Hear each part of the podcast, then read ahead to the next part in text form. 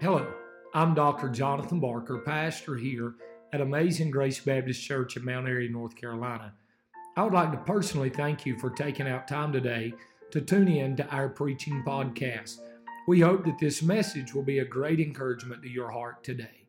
Um, Second Peter chapter number one, and uh, we'll look at this. And First Peter and Second Peter, some awesome um, uh, books of the Bible, which all of the Bible is great. We know that, uh, but I want to give you some things. I preached out of this passage on numerous occasions, uh, um, years and years ago. On "Remind Me, Dear Lord," and I preached it here at our church also. Um, but years ago, man, when I was with Rock of Ages, I preached it all over the country, and that's been, um, I guess, close to eighteen years ago now, and um, I enjoy preaching out of this passage of Scripture. But I got to digging in it this week, and man, there's just so much here in this passage of Scripture. And We'll look at some of it tonight. I, will not get nowhere close to being done with what I want to look at tonight, and I don't know. I'm just going to um, uh, study it as the Lord leads me to study it. We may end up walking through the whole book before I'm done of Second Peter. I don't know, but Anyway, let's stand in honor and reverence to the reading of God's Word. Let me read you a few verses tonight.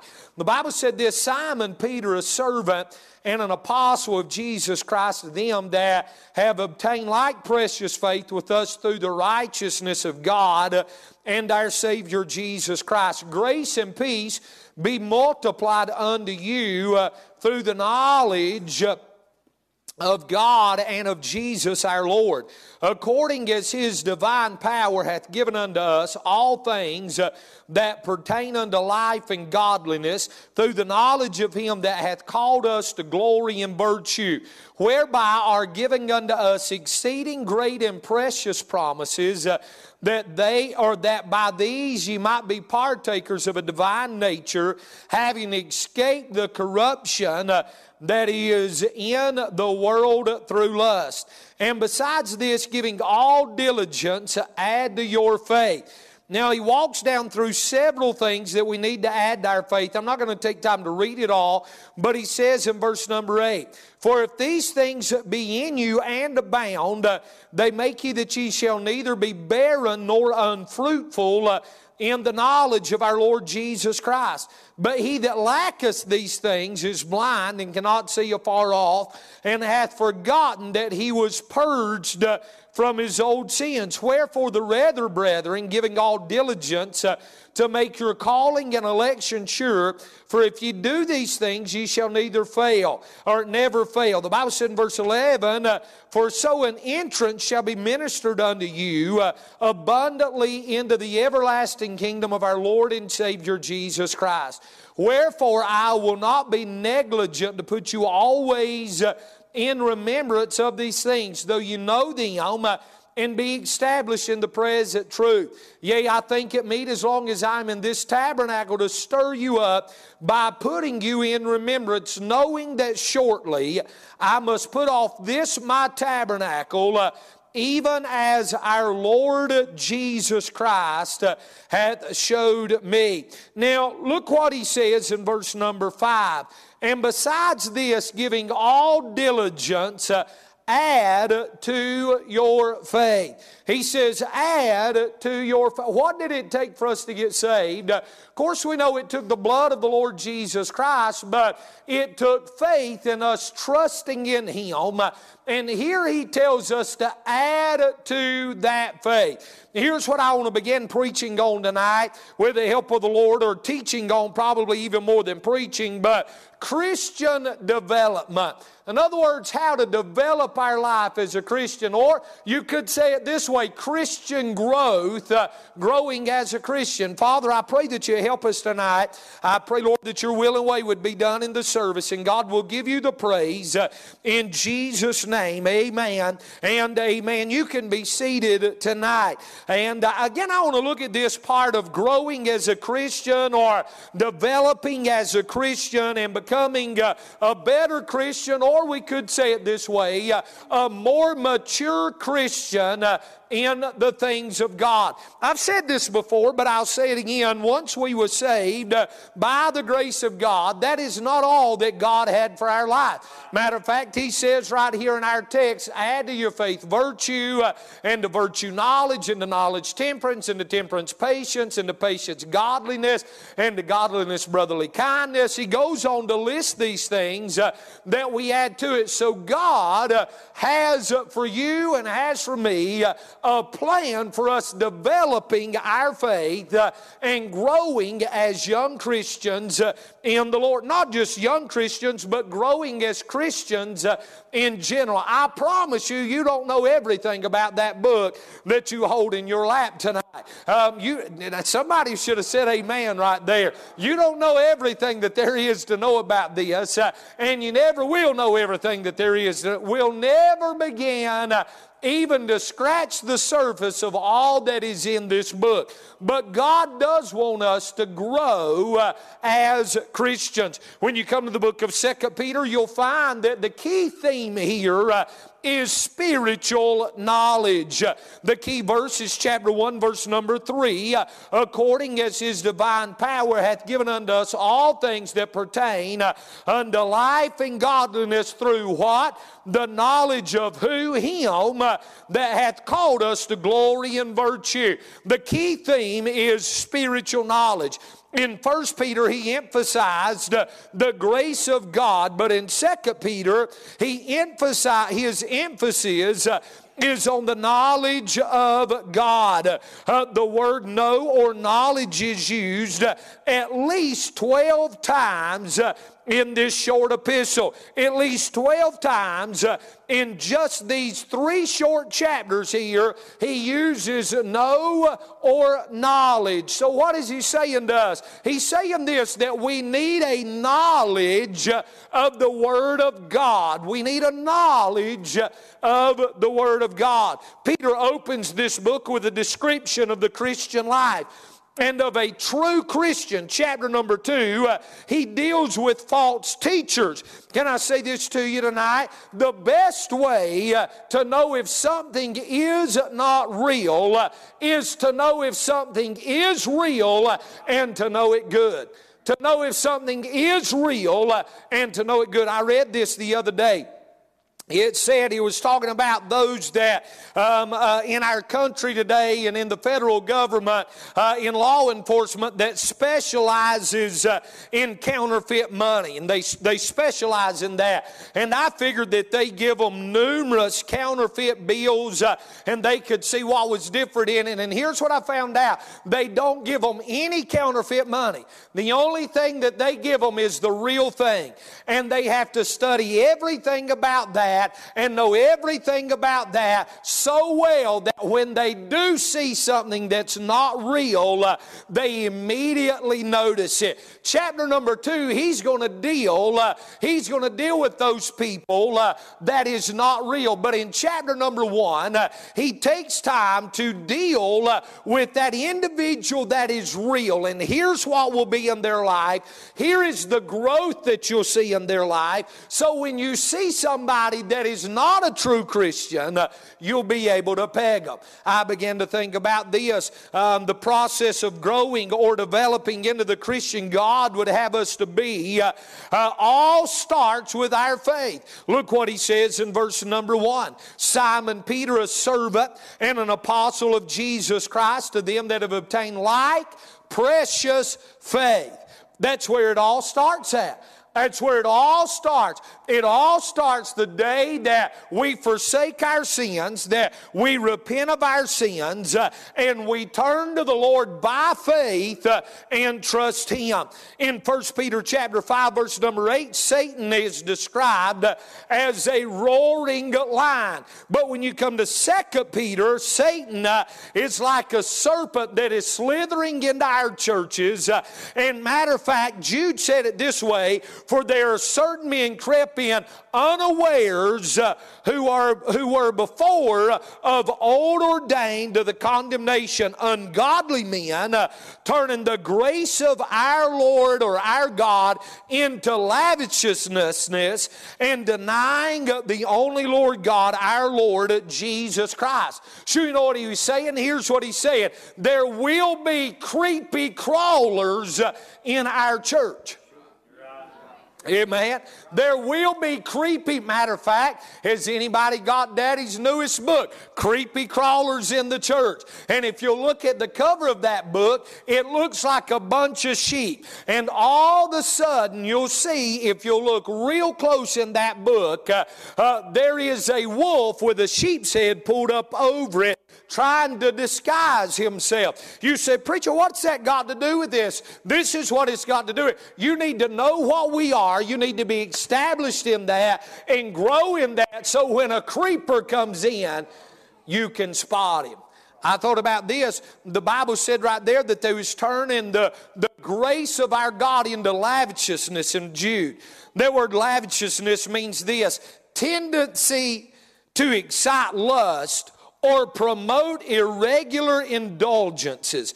It also means this looseness. And I want to say something to you today. I hope you don't get upset here, but there is a lot of preachers standing in. Let me back up and rephrase that. There's a lot of people standing in pulpits today that that's exactly what they are. They're creepy crawlers in the church because they are promoting lust, they're promoting irregular indulgence, they are promoting a loose living lifestyle. They say the grace of God will cover all of it. He's a loving God, He's a forgiving God. He is a loving God and He is a forgiving God. But Jude warns us that there's a crowd that will turn the grace of God into looseness. Boy, we're seeing that today. You say, well, preacher, what's that got to do with this? We need to know what we are. We need to know what we're established on. We need to grow in sound doctrine so we can recognize that. I thought about this in chapter number two of Second Peter. He begins dealing uh, with this and exposes those people as you read chapter number two. Here in chapter number one uh, uh, of First Peter, he establishes some of the fundamentals uh, of Christianity. Or I could say it this way some of the fundamentals of the faith, I believe that we can see uh, right here in these first uh, 14 verses of 1 Peter. Let me show you a couple things by way of introduction. Look in verse number one. Let's look at the writer of this book. Simon Peter, a servant and an apostle of Jesus Christ, his person. This is Peter that was the most outspoken of the 12 disciples. There was a change, though, that took place in Peter's life after the ascension of Jesus Christ. Peter definitely became more stable. Uh, and a great leader of the earthly church and the local New Testament church. In Second Peter, he mentions both Simon uh, and Peter, unlike in First Peter, he only refers to himself as Peter. The name Peter was given to him after he had come to Christ and Jesus changed his name uh, from Simon to Peter. His old name Simon speaks of his old nature. The name Simon was used very little after his salvation. As a matter of fact, it is only used three times uh, after Pentecost. After he preaches and the, the Holy Ghost falls and those 3,000 are saved, uh, only three times uh, is it mentioned. You me tell you the reason why. In my personal belief, here's the reason why. He began adding to his faith, and God developed him as a Christian, and that old nature took a back seat to the new nature. Amen. Where did it all start? It all started with faith. If I'm going to learn something, I want to say this to you. If I'm going to learn something, uh, I want to learn from somebody that knows what they're talking about. If I want to know Uh, if I want to know more about um, uh, being a paramedic, you know what I'm going to do? I'm going to talk to Brother Aaron because that's what he does for a living. That's what that's what he's special. That's his specialty, isn't it, Brother Aaron? That's his special. I'm going to talk to him. If I want to know more about killing bugs, you know who I'm going to call? I'm going to call Brother Robert because that's his specialty. That's what does for a living. Hey, hear me. Peter knows what it's like to be on both sides of the fence. Peter knows what it's like to be an old fisherman, uh, an old cursing fisherman uh, that even didn't have nothing to do with God to begin with, but God saved saved him, uh, changed him from Simon to Peter, now allows him to write to us and establish some of the fundamentals of our faith. His person, but look at this, his positions. Look at his positions again. Simon Peter, know what he says a servant and an apostle of Jesus Christ. A servant and an apostle of Jesus Christ. First, I see this about his positions. I see his servitude. Peter was a servant. This position shows Peter's relationship to the master. Listen to this. The word translated servant in the Greek is doulos, uh, and which is the most lowly of the five Greek terms of a servant. And you know what Peter is saying right here? He's saying this I'm a servant. I'm the lowest of low when it comes to servants, and that's what I am. But note what else he says. He says, I'm a servant, and then he says this. Matter of fact, in First Peter, he does not refer to himself this way. When he starts First Peter, he says, Peter, an apostle of Jesus Christ to the strangers. Second Peter, he says, hey, when we're establishing the fundamentals of our faith, we must establish that we are a servant. We are a servant. We don't do what we want to do. We don't act how we want to act. We don't go where we want to go. We do what our master tells us to do. Amen. We act as our master would have us act. He says, I'm a servant. But then he says he's an apostle also. This position shows Peter's relationship to man. And an apostle uh, was an official office in the church which carried much authority. Peter unashamedly identifies himself with Christ. This showed his loyalty to Christ. What did he say? An apostle of the First Independent Baptist Church of Jerusalem? No. An apostle of the First Independent Baptist Church of Low Gap? No. You know what he says? I'm an apostle of the Lord Jesus Christ. Some people are loyal to a denomination, but Peter was loyal to deity. Can I just say that to you again because it probably went over your head? Some people are loyal to a denomination. Peter was loyal to deity. Can I say something to you tonight? I'm not worried about being loyal to a denomination. I am an independent Baptist, and if I wasn't that, I would be ashamed. But I am that. But more than that, I'm a preacher of the Lord Jesus Christ. Peter was loyal to God, he was loyal to Christ. The other night, matter of fact, Sunday night, um, Brother Tim and Miss Mitzi and Miss Leslie and I was talking before service. And we was talking about different things. And he asked me one thing, and I said, Well, I can't find nothing scripturally to go along with that. I said, There, I know there are some preachers uh, that believes that way, but I can't find anything uh, in the scripture to back that up. And here's what I told him. I said, if I can't find it in the scripture, uh, uh then I'm not going to take a hard stand on it. There's some things that's a preference to me but there's some things, praise God, that is a precept to me. It's backed up in this book. And what Peter is saying is this He's saying, as a servant, I'm a servant to Jesus. I live the way I live because of Him. I walk the, I'm preaching real good right there. I walk the way I walk because of Him. I try my best to have a testimony that I have because I am a servant. I'm not my own. I've been bought with a price. Therefore, glorify God. Why? Because we're servants tonight. Because we're, I'll, I'll get to the message in a minute. Because we're servants tonight. He looks at his position and, and we see his person. He's saying it is because Christ. look what he said. He said, Simon Peter, a servant and an apostle of Jesus Christ. To them that have obtained like precious faith.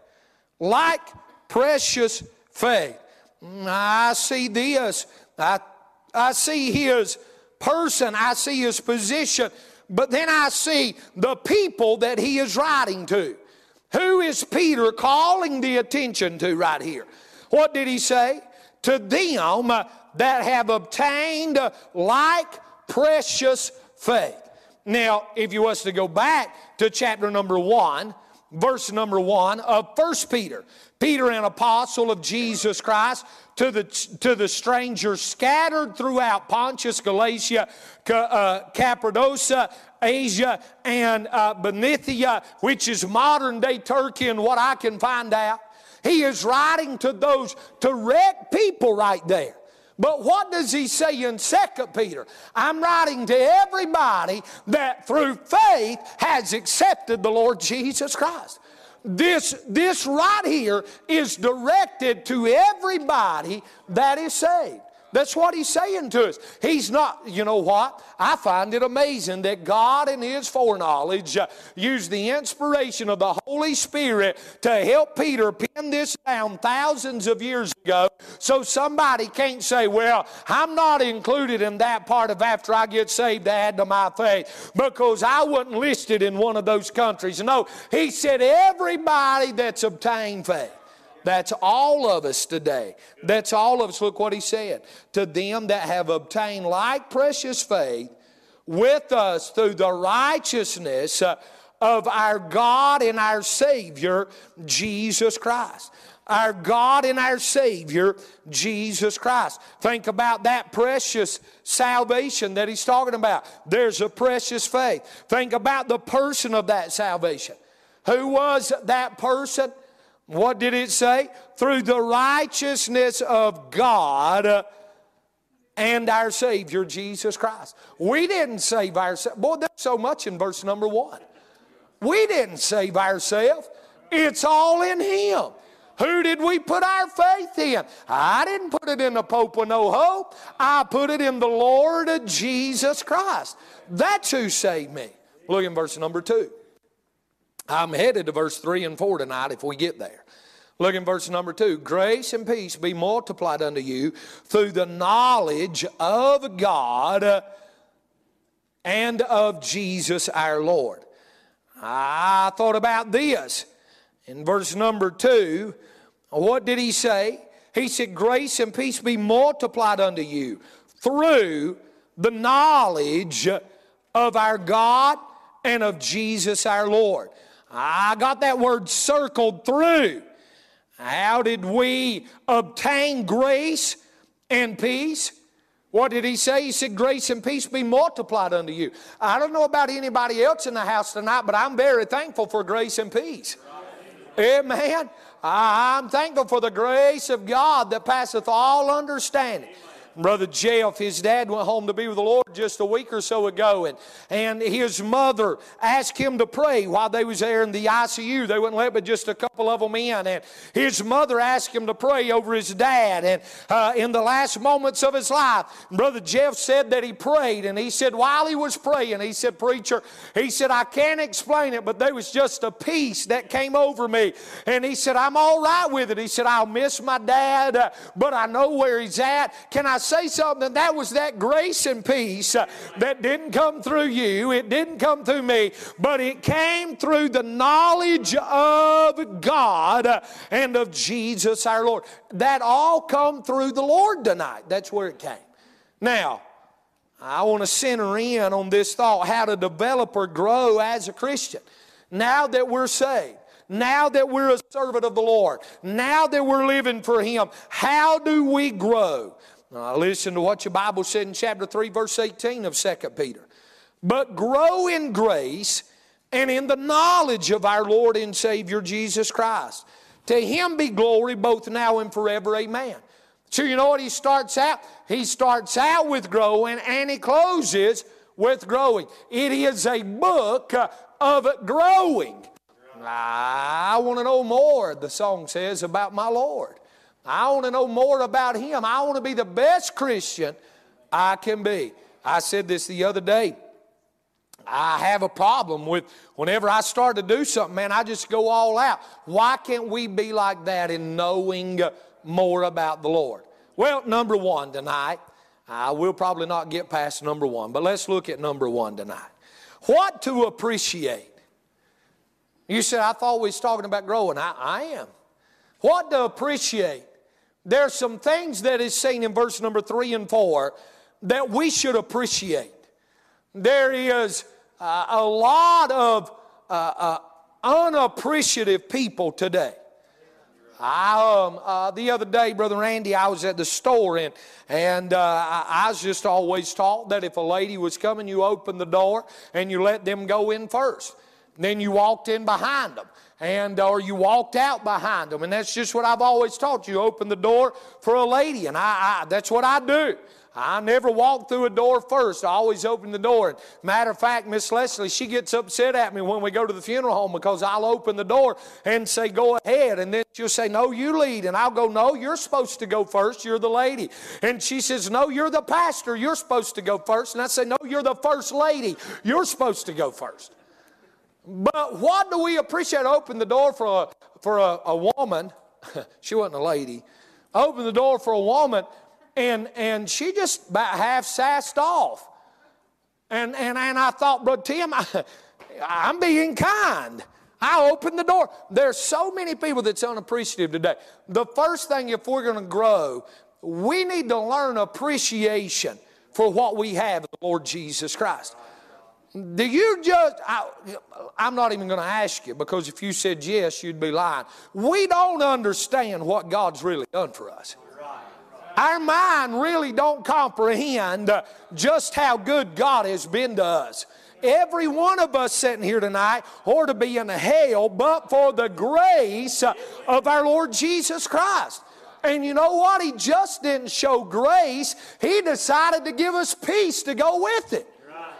Let's look at this what we appreciate, what to appreciate. If we're going to grow in the Lord, we're going to have to learn what to appreciate. Well, look in verse number three. The Bible said this according as his divine power hath given unto us all things that pertain unto life and godliness. Uh, we are to learn to appreciate his divine power. He is divine. Some preachers preach this verse out of context and they talk about a divine power we have. That's not what he just said. His divine power. It was His divine power that drawed us to salvation. It was His divine power that kept Him nailed on the cross at Calvary. It was His. Look what He said.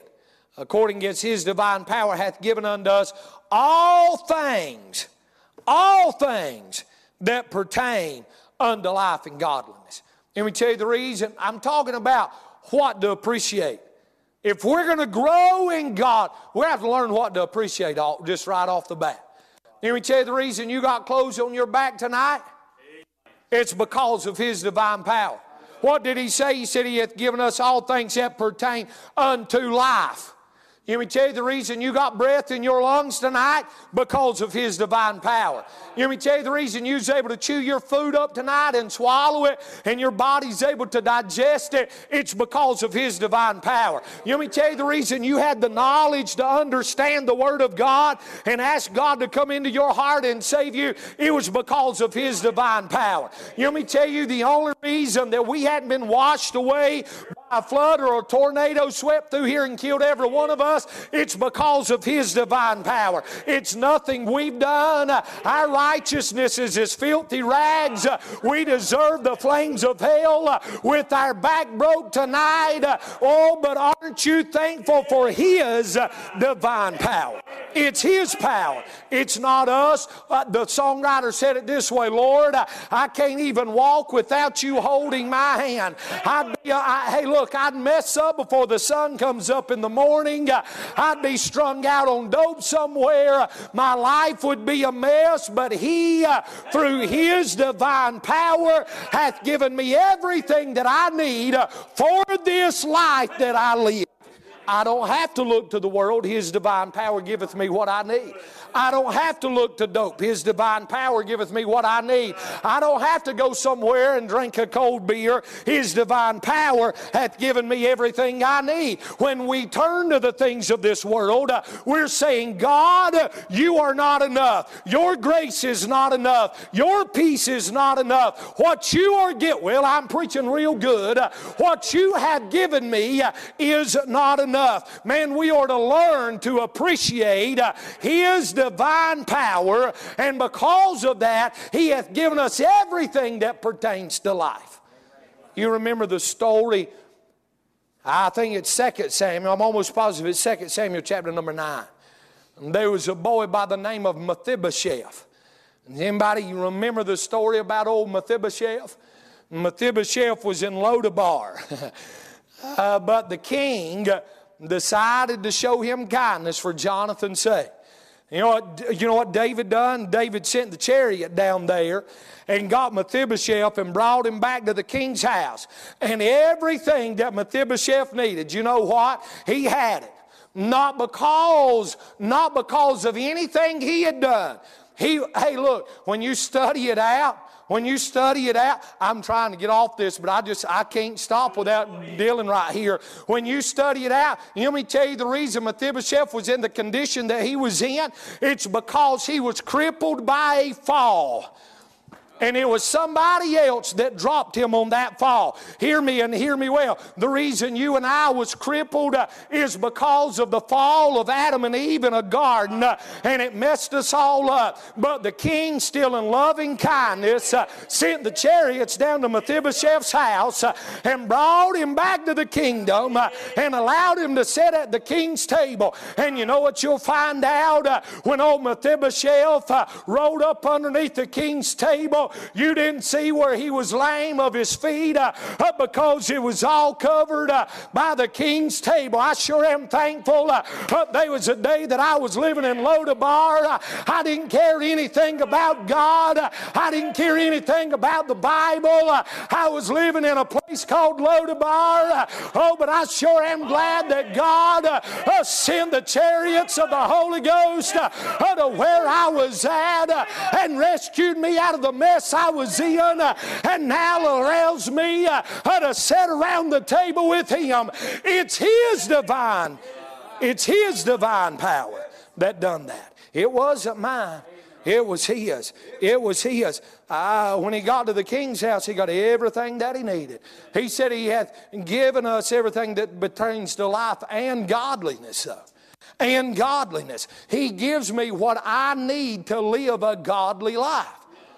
He allows me to live, He gives me that. Again, to turn to the things of this world is to say that God's not enough. I was going to teach, but I feel like preaching, Brother Eric.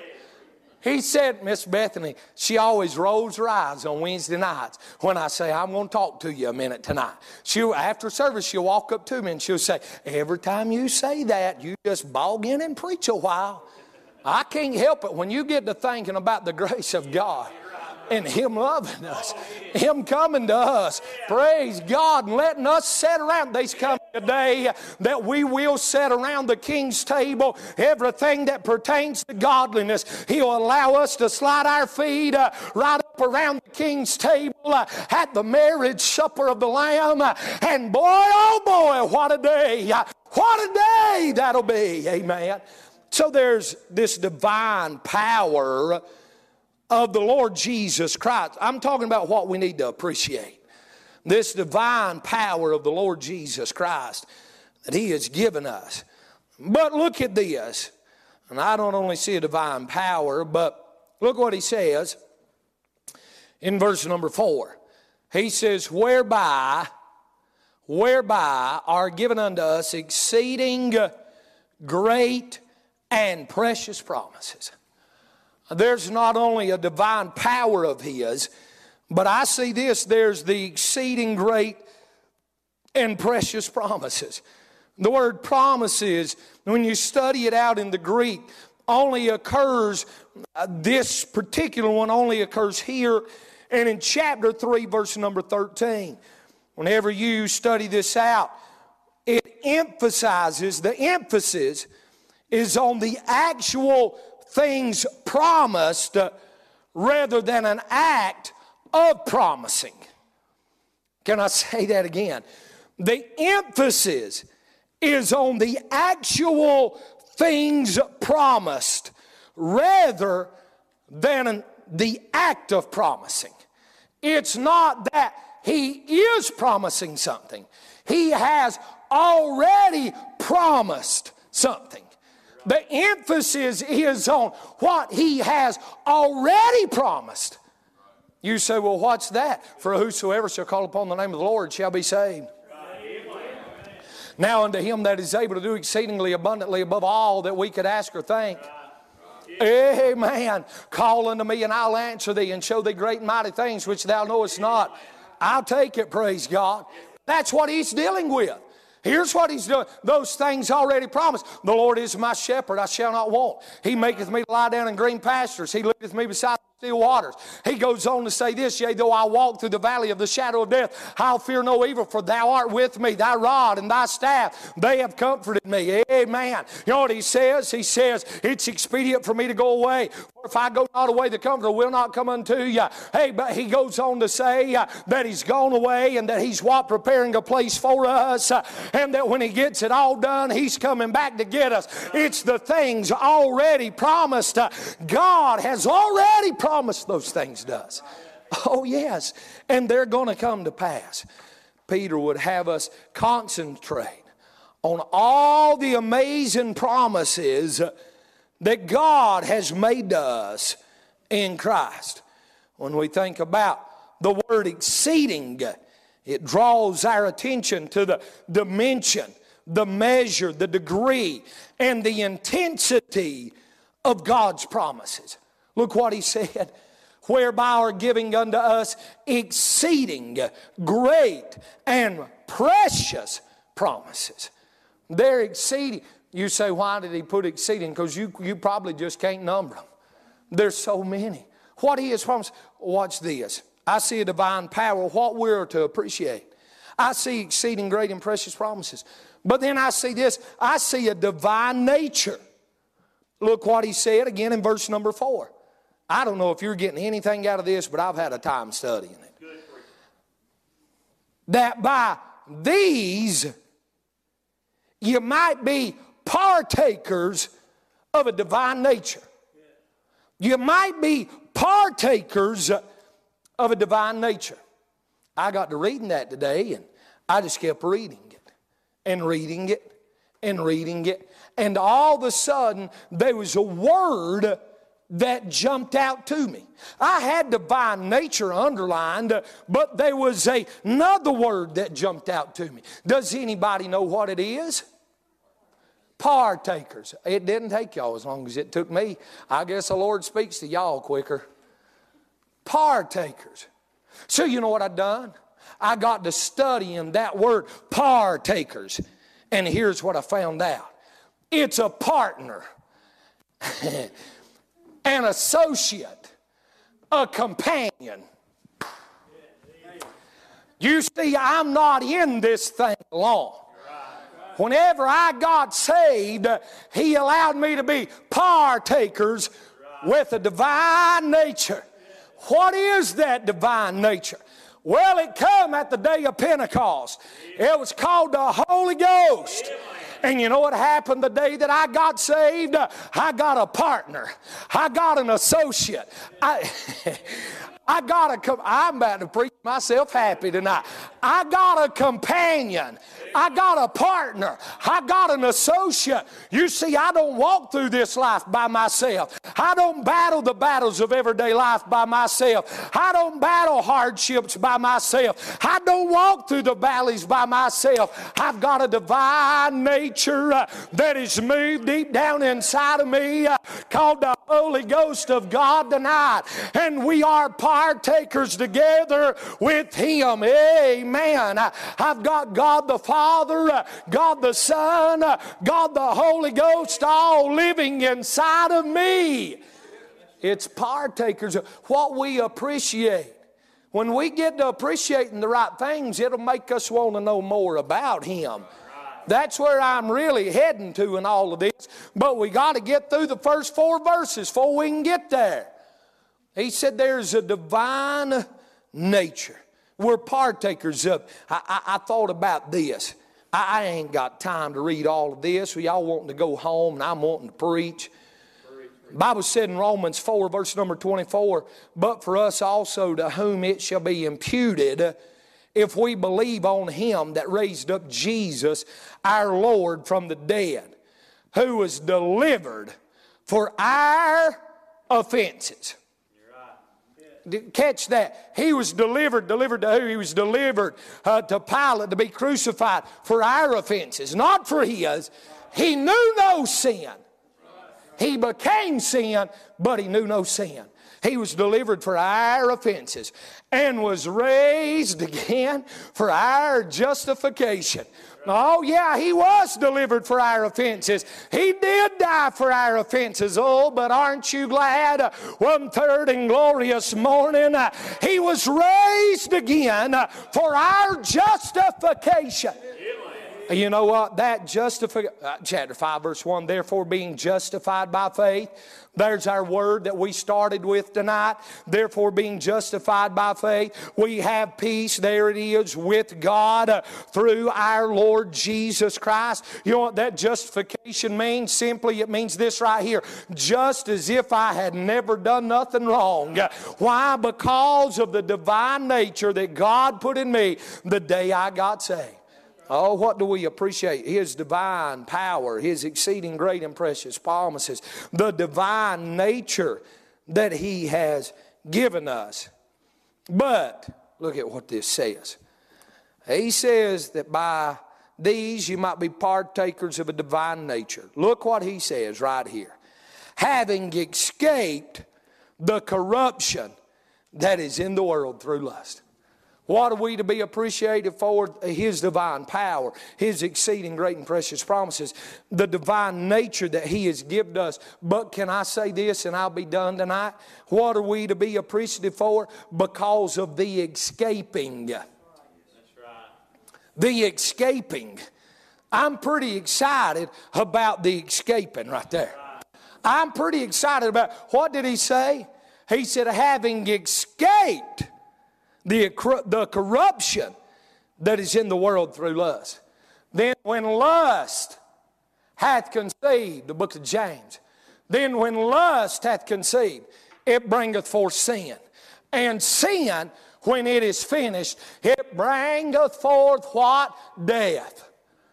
Ah, you'll get on board in just a minute. What did he say? He said, We escape the corruption of this world through lust. I escaped the flames of hell. Can I say it that way? Because of Him.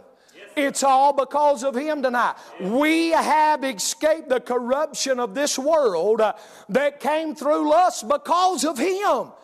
It's not anything that we've done, it all goes back to His divine power. It all goes back to Him. We have escaped that in January of 2016. Uh, most of you know this, but in January of 2016, uh, I pulled up at a house fire and it was a working fire. A team had went in on the um, uh, second floor. They went up the steps into the second floor and, uh, and was doing a fire attack. A lady pulled up, and, and me and another guy was standing outside, pretty much um, uh, doing, I guess you could say, a RIT to go in in case anything happened to them. And a lady pulled up and began hollering at us that somebody was still inside the house. She said that it was possible that they could be, or she would probably be back in this one bedroom. We went to that window. We popped that window, Brother Ramsey, and done a rapid entrance into it to search that one room and come right back out. When you entered that room and got in that room and began to search that room, and all of a sudden uh, it blacked out. The heat went out the roof. And if you know anything about it, you know that's all the signs of a flashover. And um, uh, we realized what was fixing to happen. I actually turned around and looked at the guy with me, and you could see the fire running up the hall coming towards us. He began to call Mayday on the radio. We began to make our way back to the window that we had busted, and before we could get back to it, the house flashed. The room that we was in flashed over. Very few people ever live through a flashover, a true flashover, but it flashed over.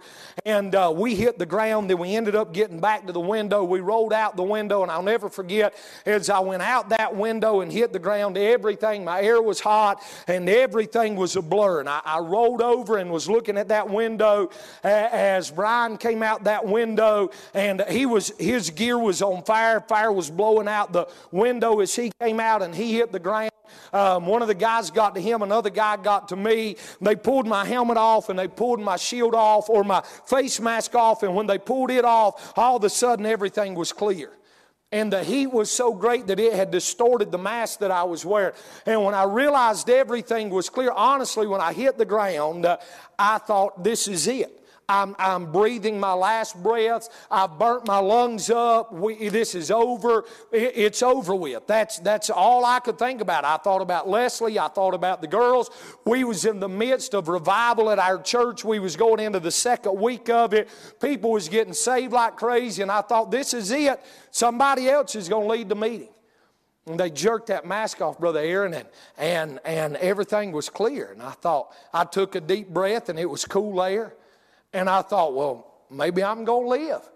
And, and, and they, they pulled Brian's off, and Brian looked at me and he said, That fourth man that was walking in the fire in the Old Testament still around, ain't he?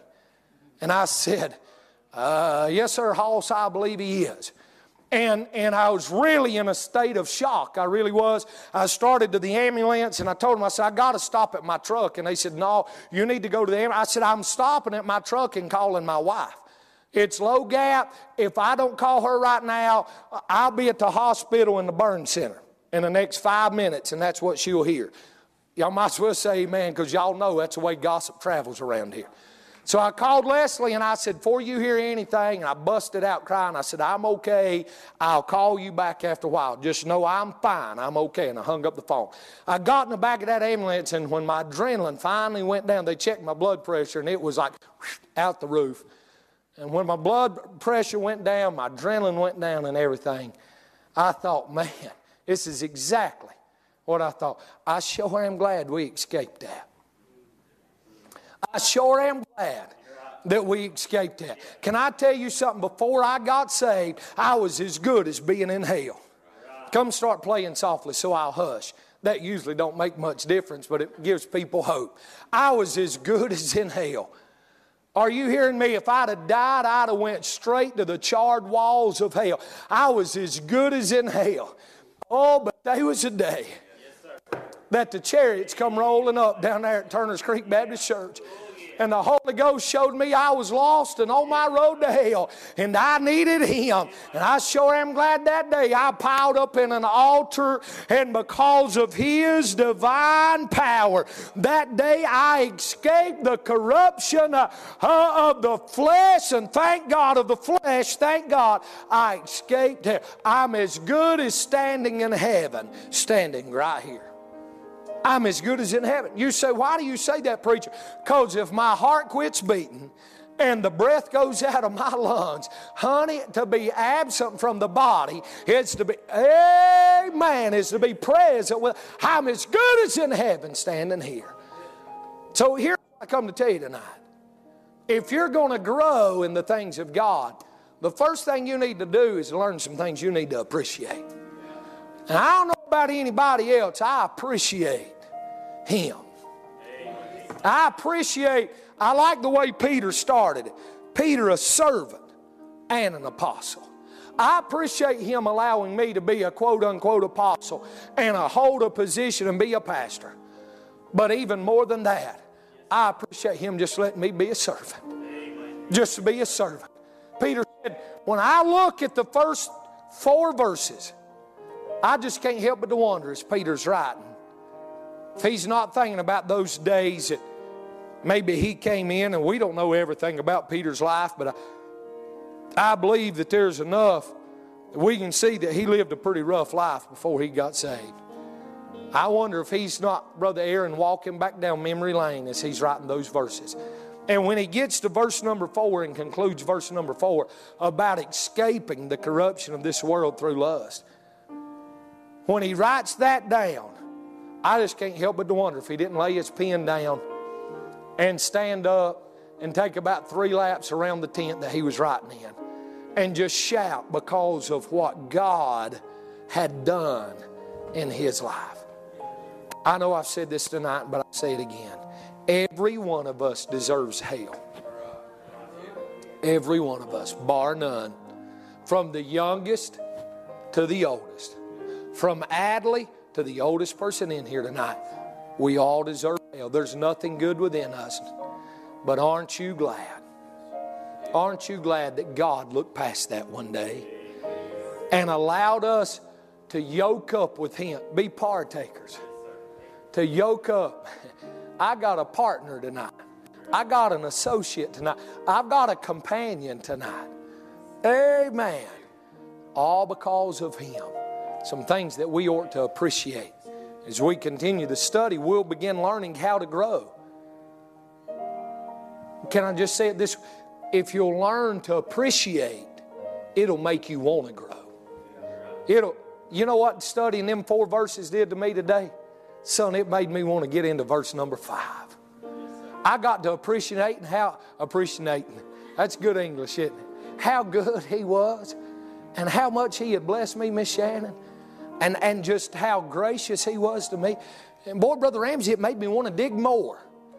It made me, I got to reading them four verses and I thought, man, what's verse number five going to hold? And when I got in verse five, six, seven, and eight, well, he whooped up on me a little bit but I needed it.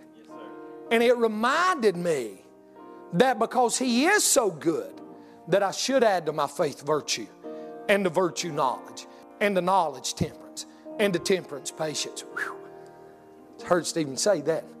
And to patience godliness, and to godliness brotherly kindness. He goes on to say, if these things be in you and abound, not they're there every once in a while, they abound. That's when you begin growing. That's when you're not barren and unfruitful.